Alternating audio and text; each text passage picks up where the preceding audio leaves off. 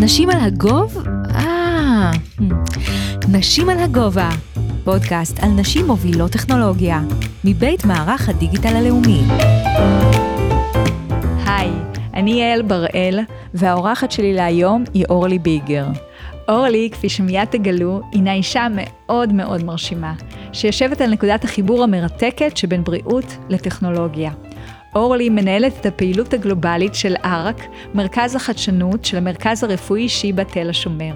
קודם לכן, היא צברה ניסיון של 18 שנה בחברות פארמה, וביניהן טבע ופייזר, וברזומה שלה גם קריירה אקדמית מרשימה.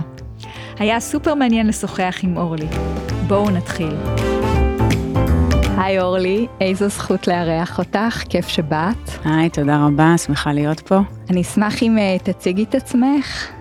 בטח, אני אורלי, אורלי ביגר. אני מנהלת את הפעילות הגלובלית של ארק, ארק זאת זרוע החדשנות של שיבא, תל השומר, ואני מתגוררת בארצות הברית. אז בעצם אני עובדת עבור ידידי שיבא, ארצות הברית. אז את יודעת שהרבה פעמים כשאנשים מדברים על מסלול הקריירה שלהם, ובכלל על קורות החיים שלהם, הם משתפים ברגע של אה, דלתות מסתובבות. בו החיים שהתגלגלו לכיוון אחד, יכלו באותה מידה להתפתח לכיוון אחר לחלוטין.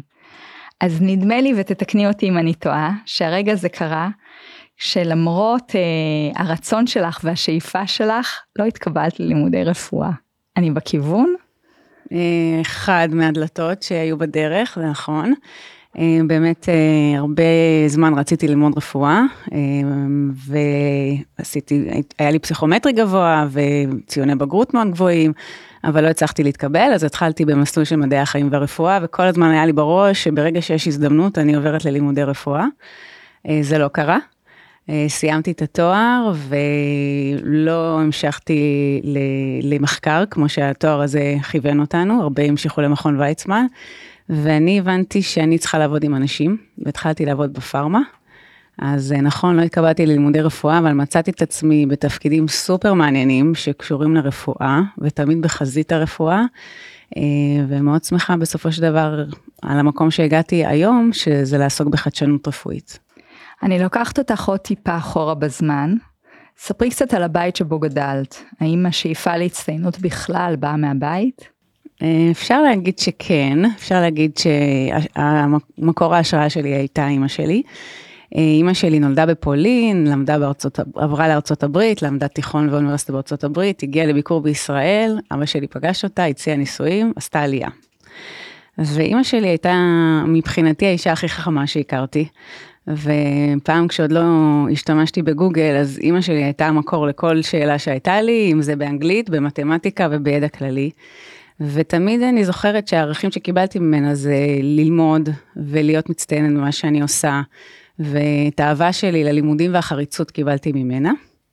לצערי אימא שלי נפטרה כשהייתה בת 40 ואני הייתי בת 16, אה, הבת הבכורה, אה, אבל הערכים שלה עדיין מוטבעים בי ואני ממשיכה עם זה קדימה. כל הנושא של מצוינות ולימוד, אהבת הלימוד, אני אוהבת ללמוד. לפני שנגיע לתפקיד המאוד מעניין שאת עושה בשנה שנתיים האחרונות, ספרי על הקריירה שלך מתקופת הלימודים ועד התפקיד הנוכחי. אז אני בעצם מיד שסיימתי את התואר הראשון התחלתי לעבוד בחברת MSD. MSD זה ראשי תיבות של מרק שרפנדום.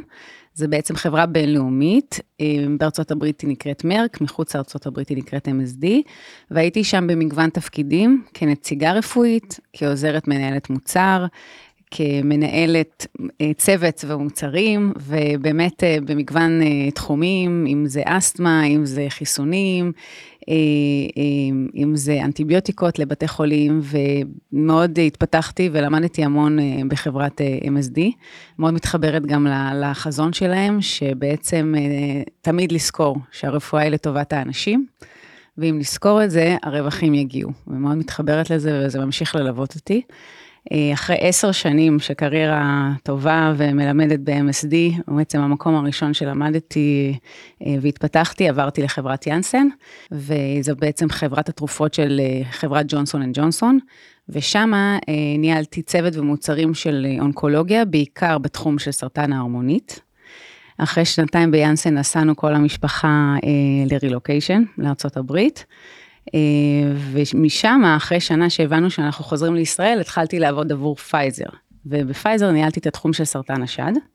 חזרנו לארץ, קיבלתי אחריות נוספת גם בתור אה, אה, מנהלת הקשר בין מדינות מזרח אירופה לגלובל, בארצות הברית. אז עבדתי שלוש וחצי שנים בפייזר, ואז בעצם אה, עברתי לטבע. בחברת טבע אה, בעצם הייתי מנהלת יחידה עסקית לתחום של נוירולוגיה. אני אציין שב-MSD עשיתי תואר שני בניהול מערכות בריאות ובריאות הציבור. במקביל לתקופה שעבדת. במקביל לעבודה, כן. ואז תוך כדי עבודה בפייזר עשיתי MBA בחדשנות רפואית. אה, זה תוכנית, ברייכמן? בדיוק, תוכנית משולבת לרייכמן ולשיבא. אה, הבנתי שהתשוקה העיקרית שלי זה חדשנות ברפואה, וככה מצאתי את עצמי אה, עוזרת הוראה בשני קורסים ברייכמן, Redesign Healthcare ו-Innovation in Healthcare Services, בעצם הייתי עוזרת הוראה של פרופסור אייל צימחמן. ברגע שהייתה הזדמנות, הצטרפתי לארק. אז אפרופו זאת הדלת המסתובבת השנייה שלי. כאחרי קריירה ארוכה של 18 שנה בפארמה, שמאוד אהבתי את העבודה בפארמה, לקחתי החלטה שאני עוברת uh, לעבוד בשיבא, במרכז החדשנות, ואני מתחילה מסלול חדש מבחינתי. לגמרי מסלול חדש. Um, אני רוצה לשאול שאלה, האם uh, עולם הפארמה, בדומה להייטק וארגונים טכנולוגיים, uh, יש רוב גברי מובהק או... לא, בפארמה לא. רוב נשי מובהק. אה, אנחנו רואים את זה, האמת, בכל הדרגים, ואני חושבת שבכל החברות שעבדתי בהן אה, בישראל, בטוח, היה רוב נשי, וגם בהנהלות הבכירות בפארמה רואים אה, הרבה נשים בתפקידים בכירים, וזה מאוד משמח, ואני מקווה שיהיו כמה שיותר. אז 18 שנים בתחום הפארמה, ואת מגיעה לארק, מרכז החדשנות של שיבא. אמ, אני אשמח אם תשתפי אותנו אה, קצת על העשייה שלך שם, וגם בכלל העשייה של הארק. אז קודם כל, הארק זה ראשי תיבות של Accelerate, להאיץ, Redesign, לעצב מחדש, and Collaborate, לשתף פעולה. ואנחנו מאוד מאמינים בשיתופי פעולה. וכשהגעתי לארק, הגעתי לתפקיד של Chief Business Officer, והייתי אחראית לכל שיתופי הפעולה של מרכז החדשנות.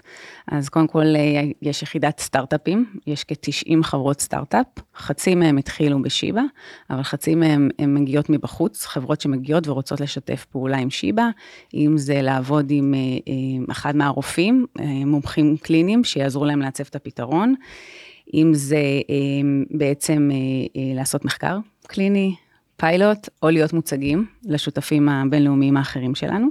כאשר החברות הללו הן אה, ישראליות או לאו כן, דווקא? כן, אפשר להגיד ישראליות. שרובם אה, ישראליות. אנחנו מקבלים גם חברות שהן לא ישראליות, אבל היום רוב החברות הן ישראליות.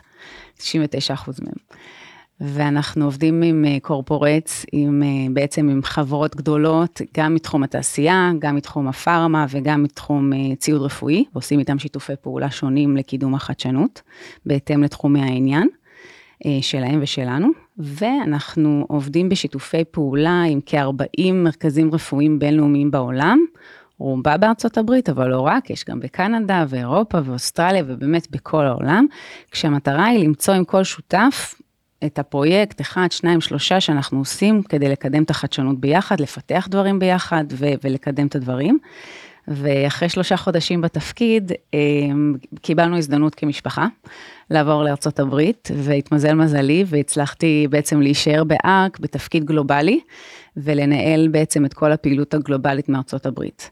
אז מה שאני עושה היום, אה, יש לנו אמ, בעצם אה, קרן הון סיכון וחממה בשיקגו, שוב שער לחברות בעיקר ישראליות, אבל לא רק, שרוצות שער לארצות הברית. אז עובדים שם עם כל המרכזים בשיקגו, ובעצם מוצאים את ה-unmet need שלהם, את הצרכים שלהם, ומתאימים את החברה המתאימה, כשהנושא שם זה health equity, בעצם אה, שוויון בשירותי רפואה, יש שם אזור מסוים של 30 שנה הבדל אה, בתוחלת החיים, ורוצים באמת להביא פתרונות, והרבה פתרונות ישראלים שיכולים אה, להיות בעולם הזה.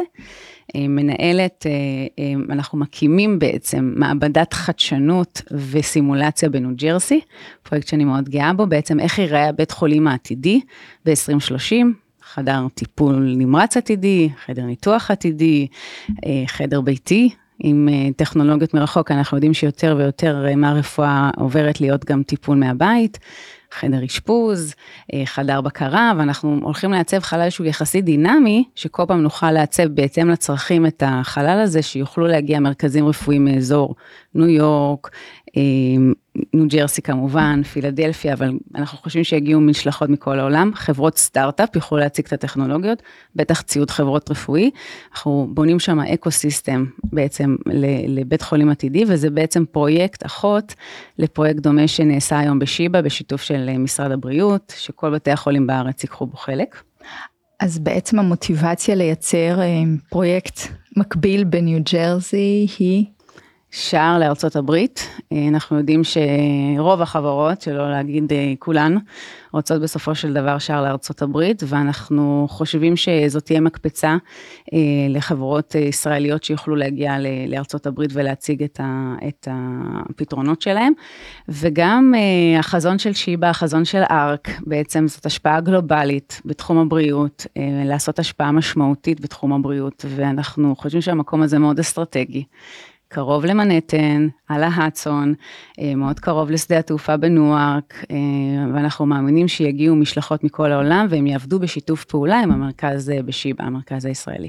אני יודעת שלארק יש חמישה האבים מרכזיים. נכון. את יכולה לפרט ולתת גם דוגמאות לפיילוטים מרתקים שמתנהלים בימים אלה תחת אה, מרכז החדשנות? אז אה, קודם כל, אה, ה hub הגדול ביותר זה ה hub של AI, אה, artificial intelligence, בינה מלאכותית, על שם סמי סגול. אה, עובדים שם גם אה, מהנדסי אה, מידע, גם data analyst, אה, בעצם אנליסטים של מידע, וגם data scientist, והם עובדים בשיתופי פעולה עם, גם עם היחידות השונות בשיבא, אבל גם עם השותפים הגלובליים שלנו. והם בונים בעצם אלגוריתמים שיוכלו לעזור בקבלת החלטות לחיזוי בכל מיני תחומים שונים, לדוגמה בחדר אה, אה, מיון. עושים שיתוף פעולה עם אחת מהחברות הגדולות שיש להם תיקים רפואיים, תיקים אלקטרונים רפואיים, ועושים איזשהו מודל חיזוי לדעת לאיזה מטופלים יש סיכון להידרדר בחדר מיון, וכמובן המטרה למנוע את זה מראש ולתת את הטיפול המתאים. אז הם עושים אה, מגוון אה, אה, דברים מאוד מרתקים, ובטח כל הנושא היום של OpenAI ו-Chat GPT, ולראות איך זה משתלב עם רפואה, ואיך אנחנו עוזרים בעצם לרופאים לקבל החלטות היום יותר טובות ויותר מהירות באמצעות מידע. אמ, יש... כאשר הביג דאטה הוא של בית החולים, או יש מקורות נוספים? אה?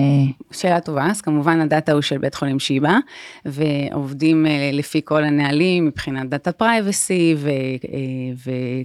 ולהגן על המידע, ו cyber security והכל, אבל יש לנו גם שיתופי פעולה עם המרכזים הבינלאומיים האחרים. לדוגמה, עם מאיו קליניק, אה, בית חולים גדול מארצות הברית, יש לנו שיתוף פעולה שאנחנו עושים ולידציה, בעצם תיקוף של אה, אלגוריתמים. אז אה, אם מפתחים אלגוריתם, ואנחנו החלטנו להתרכז בתחום הלב, קרדיו, קרדיולוגיה. אז אם מפתחים אלגוריתמים בישראל, אה, והוא נכון לסביבת צ'יבה, אנחנו לא בוודאות יודעים שהוא יהיה נכון למרכזים אחרים, אז עושים ולידציה שלו בארצות הברית, ואותו דבר, אלגוריתמים שמפתחים במאיו קליניק, בתחום של קרדיולוגיה, עושים להם ולידציה בשיבא. וחוץ מזה יש עוד שיתופי פעולה, זה, זה חלק משיתוף פעולה גדול עם עוד מרכזים. אבל לדעתי מטרתה היא מה, לייצר סוג של אה, אני לא אשאל, זה מצחיק להגיד A-B testing, אבל כאילו לתקף בעצם את ה... לתקף. בעצם אם, אם אה, אה, אה, ירכיבו אלגוריתם שיכול לחזות כל מיני מצבים רפואיים ו, ולחזות מראש ולתת את הטיפול הנכון ביותר, זה שהוא עובד בסביבה מסוימת עם אנשים מאוד מסוימים, זה לא אומר שאפשר לקחת אותו כמו שהוא ולקחת אותו למרכזים אחרים ולהגיד, אוקיי, גם פה אנחנו נחזה כל מיני דברים שקורים. צריך לוודא שזה יכול לעבוד בסביבה אחרת. מן הסתם יש משתנים נוספים נכון. שיכולים להשפיע על התוצאות. נכון. אז דיברת על uh, ההאב הראשון שעוסק בעיקר בעולמות הבינה המלאכותית ויש עוד uh, ארבעה. נכון, אז יש לנו האב של uh, רפואה מותאמת אישית, ששם עוסקים בגנום ובכל הנושא של חלבונים ומייקרוביום וגם uh, patient reported outcomes, בעצם מה המטופלים אומרים על, ה, על הטיפול, uh, שביעות רצון של מטופלים, אוספים את כל הנתונים האלה, עושים uh, מגוון שיתופי פעולה, יש uh, במסגרת ההאב הזה גם מעבדה, מעבדת חדשנות באונקולוגיה, רפואה מותאמת אישית לחולים אונקולוגיים, איסוף מידע, מה אנחנו לומדים היום מהמידע האמיתי, real world evidence, מה אפשר ללמוד היום כדי לתת טיפול יותר נכון, טיפול מותאם ועולם ומלואו. ויש גם את ההאב של רימוט קר, נכון? נכון? כל הנושא של הטיפולים מרחוק. נכון, אז כמו שאמרתי קודם, כל הנושא של טיפולים מרחוק ורפואה בבית תופס תאוצה. ראינו את זה בקורונה, ואנחנו חושבים שזה פה להישאר, ויותר ויותר טיפולים יעברו להיות ביתיים, בטח כשזה, יש, יש לכך היגיון, ולא רוצים לחשוף את המטופל אולי לזיהומים, ולאפשר למטופל להמשיך להיות בסביבה הטבעית והנוחה שלו. ולכן אה, בהאב הזה עושים אה, מחקרי אה, פיתוח ולכל מה ש... לטיפולים שונים. אז אם זה טיפולים במחלות כרוניות מהבית, ואם זה, אה, יש לנו דוגמאות של אה, ליווי של אה, ילדים עם, עם השמנת יתר, אז לתת להם אורח חיים בריא באמצעות אפליקציות שנותנות להם בעצם חיזוקים חיוביים, ואנחנו רואים הצלחות מאוד יפות. איזה יופי, ממש gamification. כן, כן, נכון, נכון. ויש לנו טיפול לכוויות בילדים, ויש טיפול, אם זה מקרים קלים של, של מצבים פסיכיאטריים, שאפשר לאפשר למטופל להישאר. בבית ולעקוב ולתת uh, מענה. אז uh, יש מגוון תוכניות. ברגע שתוכנית, uh, אנחנו בודקים אותה ב hub ורואים שהיא מוצלחת, אפשר בעצם לייבא אותה לשיבא Beyond, זה הבית חולים הווירטואלי של שיבא, ולאפשר בעצם טיפול מרחוק במטופלים. ויש עוד שני האבים, האב של ציוד רפואי. שבעצם עובדים בשיתוף פעולה עם, עם מרכזים של הנדסה, ואחרי שהם זיהו את הצרכים של בית החולים, הם אה, בונים ביחד את, ה, את המכשור הרפואי שיתאים. ויש לנו את האב של... אה, מציאות מדומה, מציאות נכון, עבודה. תודה. מציאות אה, מדומה, VR, Augmented Reality, מציאות מורכבת, ופה הם משתמשים ב, ב, באמצעות משקפי מציאות מדומה, גם ל training, גם לאימון. אם זה כירורגים שמתאמנים אה, על האיבר, על המיקום שלו, על הזווית שהם רוצים להיכנס כדי אה, לנתח, וגם אה, בעצם לטיפול היום. אם זה להוריד חרדה, אם זה להוריד כאב, שאפשר באמצעות מציאות מדומה לדמיין כל מיני דברים, לטפל במצבי קוגניציה שונים, אם זה פחד מטיסות או דברים אחרים, ורואים דברים מדהימים שקורים. אנחנו, אני, יצא לי לראות תמונה של ילד ש... אה, או וידאו קצר של ילד שעם משקפי VR, הוא צריך לקבל, אה, אה, בעצם צריכים לעשות לו בדיקת דם. והוא כל כך בעולם משלו, שאין לו מושג שכבר לקחו את הדם, והוא כבר אחרי הבדיקה, והוא צוחק מאיזה סרטון שהקרינו לו, וזה מקסים לראות את זה, אז יש דברים מדהימים שעושים באמצע, באמצעים האלה.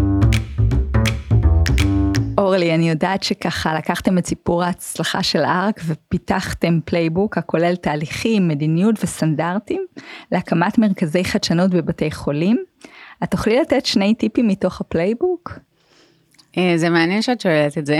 אה, אנחנו לקראת, אה, אנחנו באמת נושאים היום ייעוצים בכל העולם, בעצם להקמת מרכזי חדשנות בבתי חולים שרוצים להקים מרכז חדשנות ועוד אין להם, או לבתי חולים שכבר יש להם מרכז חדשנות והם רוצים לפתח אותו.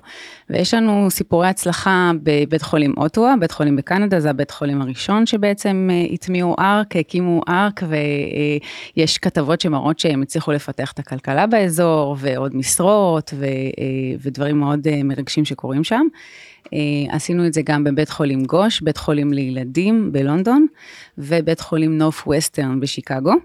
ואני בעוד שבוע טסה לבחריין, וסוף יולי אנחנו טסים לאוסטרליה, אז באמת יש אה, ביקוש הולך ועולה למקומות שרוצים להטמיע אה, ארק ואת השיטה ולהקים מרכזי חדשנות, אבל בכל מקום שאנחנו מגיעים, אנחנו עושים הערכת מצב ומתאימים את התוכנית לסביבה. ליתרונות שיש שם, להזדמנויות ולפערים שאנחנו מזהים, ולכן אנחנו נותנים ייעוצים בכל העולם. והתחלתי להגיד שאנחנו לקראת חתימת חוזה עם אחת מחברות הייעוץ הגדולות, כי הבנו שהביקוש הולך ועולה, ואנחנו רוצים לעשות את זה נכון, ואנחנו הולכים להפיץ את הבשורה ביחד עם אחת מחברות הייעוץ הגדולות בעולם. כדי להסתייע בהם בעצם, כדי להבנות את זה בצורה יותר כן, שיטתית. להטמיע את השיטה. ולהטמיע בדיוק. את השיטה. בדיוק, בסקאלה רחבה יותר. שאלת אותי על שני טיפים, אז הייתי מתחילה עם הראשון. הכי חשוב זה, זאת התרבות הארגונית, והתרבות מתחילה מההנהלה. וכשההנהלה מאמינה ב... שצריך, שצריך לעבור תהליך טרנספורמציה בשירותי הבריאות ולשפר את התהליכים ולהטמיע חדשנות, אז, אז זה מה שמוביל את הדרך. אז זה דבר ראשון שהייתי אומרת, התרבות הארגונית. והדבר השני, הייתי אומרת, לזהות את השגרירים במרכז הרפואי, אם זה אה, אה, במחלקות השונות, את המשוגעים לדבר. את הסוכני שינוי האלה. את הסוכני שינוי שיוכלו בעצם אה, אה, לעזור אם חברת סטארט-אפ מגיעה אה, ורוצה לנסות את, ה, את השירות שלה, לעזור לה להתקבל בתוך הבית חולים, לתת לה טיפים נכונים לעיצוב המוצר והשירות, לפתוח דלתות, אה, לשתף פעולה עם, אם זה עם מרכזים מחו"ל. חייבים את סוכני השינוי האלה בכל המקומות המתאימים, ואני יכולה להגיד שהיום, אני חושבת שכמעט בכל מחלקה יש אה, נציג של אה, חדשנות, האנשים שמקדמים את, ה, את התחום. ויש עוד הרבה טיפים, אבל זה ככה שניים עיקריים. אז תרבות ארגונית שמעודדת את השינוי, אה, בדגש על הנהלה שדוחפת אותו, כן. וסוכני שינוי כן. בתוך הארגון. אנחנו בתקופה כזאת שבה כולם מדברים על מהפכת ה-AI ועל כך שהחיים שלנו עומדים מאוד להשתנות. איפה את עומדת בשאלות הפילוסופיות של אדם מול מכונה, רכיבים טכנולוגיים בתוך הגוף שלנו, רובוטים שהחליפו אותנו, האם את יותר בהתרגשות או יותר בחרדה? אז אני יותר בהתרגשות, אבל uh, זאת התרגשות, uh, בוא נגיד, uh, מודעת ל- ל- ל- ליתרונות ולחסרונות. אז קודם כל, מבחינת היתרונות, ואני אדבר בעיקר בתחום הרפואה, אם יש כל כך הרבה ידע שהצטבר, ואפשר ללמוד ממנו, ואפשר ללמוד ממנו בצורה מהירה, כדי שיעזור לרופאים ולצוות הרפואי לקבל החלטות יותר נכונות ויותר מהירות, אני ממש בעד. אני בעד להוריד את הנטל, אני בעד פחות ניירות והרבה יותר אה, אה, אה, דברים ממוחשבים ו, ותוצאות מהירות. אבל אה, בוא נגיד, אני לא תמימה, ואני נשארת אה, אה, מודעת לכל מה שזה אומר, ויש פה סכנות, בטח אה, סכנות של פריצה, ויש פה סכנות של מידע לא נכון, שיכול אה, להסתנן לתוך המערכת הזאת, וצריך לקחת את הדברים בערבון מוגבל. ולקחת אותם בשיקול דעת, ולכן אני חושבת שזה יהיה כלי, שזה כלי תומך החלטה, כלי שתומך את ההחלטה של הצוותים הרפואיים, זה לא יחליף צוותים רפואיים ולא יחליף את הרופאים, אבל הרופאים יוכלו לקבל החלטות יותר מושכלות, יותר מהירות, ולהבין אם, ההחלט, אם הפלט שהם קיבלו מהמחשב הוא הגיוני או ממש לא, והם יצטרכו תמיד להפעיל את השיקול דעת. ממה את הכי נהנית בעבודה שלך? ממה את הכי גאה? אה, אז אני מאוד מאוד נהנית אה, לעבוד עם אנשים ולשתף פעולה עם אנשים מכל העולם היום, זה מסקרן אותי מאוד, אה, איך הדברים עובדים בחו"ל, איך הדברים עובדים בעולם. ואני מאוד מאוד שמחה שאני יכולה לשלב בין העולמות, גם לעבוד עם אנשים, גם לעבוד עם אנשים בעולם וגם לשלב את האהבה הגדולה שלי לתחום הרפואה והחדשנות ברפואה. אורלי, למעשה תפסנו אותך בעצם בביקור מולדת. החיים המקצועיים והמשפחתיים שלך מתקיימים בימים אלה בנשוויל, אה, בירת טנסי שבארצות הברית. עיר שבשביל רובנו מתקשרת יותר עם מוזיקת קאנטרי. מה את יכולה לספר לנו על החיים שמה ועל רילוקיישן באופן כללי? כי נדמה שבעצם זה לא פעם ראשונה, ואני לא יודעת אם אחרונה. אה, נכון, זה בעצם רילוקיישן שני. בפעם קודמת, לפני שבע שנים, גרנו בניו ג'רסי. אה, עברנו בעצם מהעבודות של בעלי. אה, בעלי הוא Chief Technology Officer, הוא עבד באל על, והיום הוא עובד בחברת דלק בארצות הברית, וזה מעניין, כי בדרך כלל פודקאסטים שקשורים לטכנולוגיה, הוא מככב בהם, והפעם זאת אני. אז uh, זה נחמד, ונוצרה הזדמנות שגם אני הצלחתי להמשיך את הקריירה שלי בארצות הברית ולנהל את הפעילות הגלובלית של ארג, ואני מאוד שמחה על זה. אז נשוויל, כששואלים אותי למה דווקא נשוויל, לפעמים אני אומרת שזאת גם בירת הלפקר, ויש מוזיקה טובה, אבל התשובה היא שאנחנו עברנו בעקבות העבודה של עידו, בעלי, ואני בעצם uh, משם uh, מנהלת את הפעילות הגלובלית שיש לנו גם בשיקגו וגם בניו ג'רסי, ואני טסה לא מעט. הילדים איתכם? הילדים איתנו, יש לנו שלושה מתבגרים מהממים, אה, שני בנים ובת מביניהם, ומכיוון שזה רילוקיישן שני, הם באו בהשלמה וציפייה, הם ידעו לקראת מה הם הולכים, ויכולנו לעשות את המהלך הזה רק אחרי שהם הסכימו. והם מקסימים, והם כל אחד בתחומו מצליחים גם בלימודים וגם בספורט, ואני מאוד מאוד גאה בהם. אני, אין לי ספק שזו אה, חוויה עבור ילדים, לא פחות מזה שזו חוויה עבורכם. ביקשתי ממך להביא תמונה אישית, שלוכדת רגע בזמן שהשפיע עלייך. את יכולה לתאר למאזינים ומאזינות שלנו מה אנחנו רואות כאן בתמונה? אז uh, הבאתי תמונה משפחתית מהביקור הקודם שלנו בישראל, שהיה לא מזמן בפברואר, uh, בר מצווה של הבן הצעיר שלנו. והבאתי אותה כי uh, חשוב לי, בתוך כל באמת קריירה סופר מעניינת, ואני עוסקת בדברים מאוד מעניינים ומאוד דינמיים, וטסה בעולם. ומכירה אנשים, אבל תמיד חשוב לי לזכור שיש לי את המשפחה שלי, ואני מאוד uh, גאה בהם ואוהבת אותם, ורוצה לבלות איתם בזמנים ש, שיש לנו ביחד, ושזה יהיה זמן איכות. אז הבאתי את התמונה הזאת, כי היא מאוד מאוד חשובה לי, המשפחה שלי. ואפשר לראות פה את בעלי ואת שלושת המתבגרים שלנו, אלון, הדר ותומר. והבאתי תמונה נוספת, אה, בכל זאת אנחנו פה בנשים על הגובה, אז הבאתי תמונה עם הבת שלי, עם הדר, עם המתבגרת שלי, בת 15, בדיוק מסיימת אה, אה, מרוץ, שבו היא זכתה באחד מהמקומות הראשונים, והיא תלמידה מצטיינת, ובאמת שדרוג של, אה, של בעלי ושלי, ואני רוצה שהיא תדע שבאמת אה, העולם פתוח בפניה, וכל מה שהיא תרצה לעשות, היא תוכל לעשות. אני מקווה שאני נותנת לה דוגמה אישית טובה, ואני מאוד מאוד גאה בה. אין לי ספק שאת מהווה עבורה דוגמה אישית אה, טובה, ותודה על השיתוף הזה, מאוד ריגשת. תודה. אימא אני בוכה. למה את בוכה? אני אמרתי שאני לא בוכה. וואי, הרגת אותי עכשיו. למה?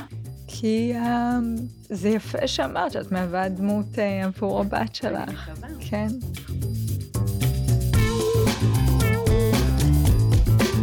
תודה רבה שהאזנתן והאזנתם לנשים על הגובה. מקווה שקיבלתן ערך, למדתן וגם נהנתן. תמשיכו לעקוב אחרינו בכל מקום שיש בו פודקאסטים ולשתף עם חברות ועמיתים.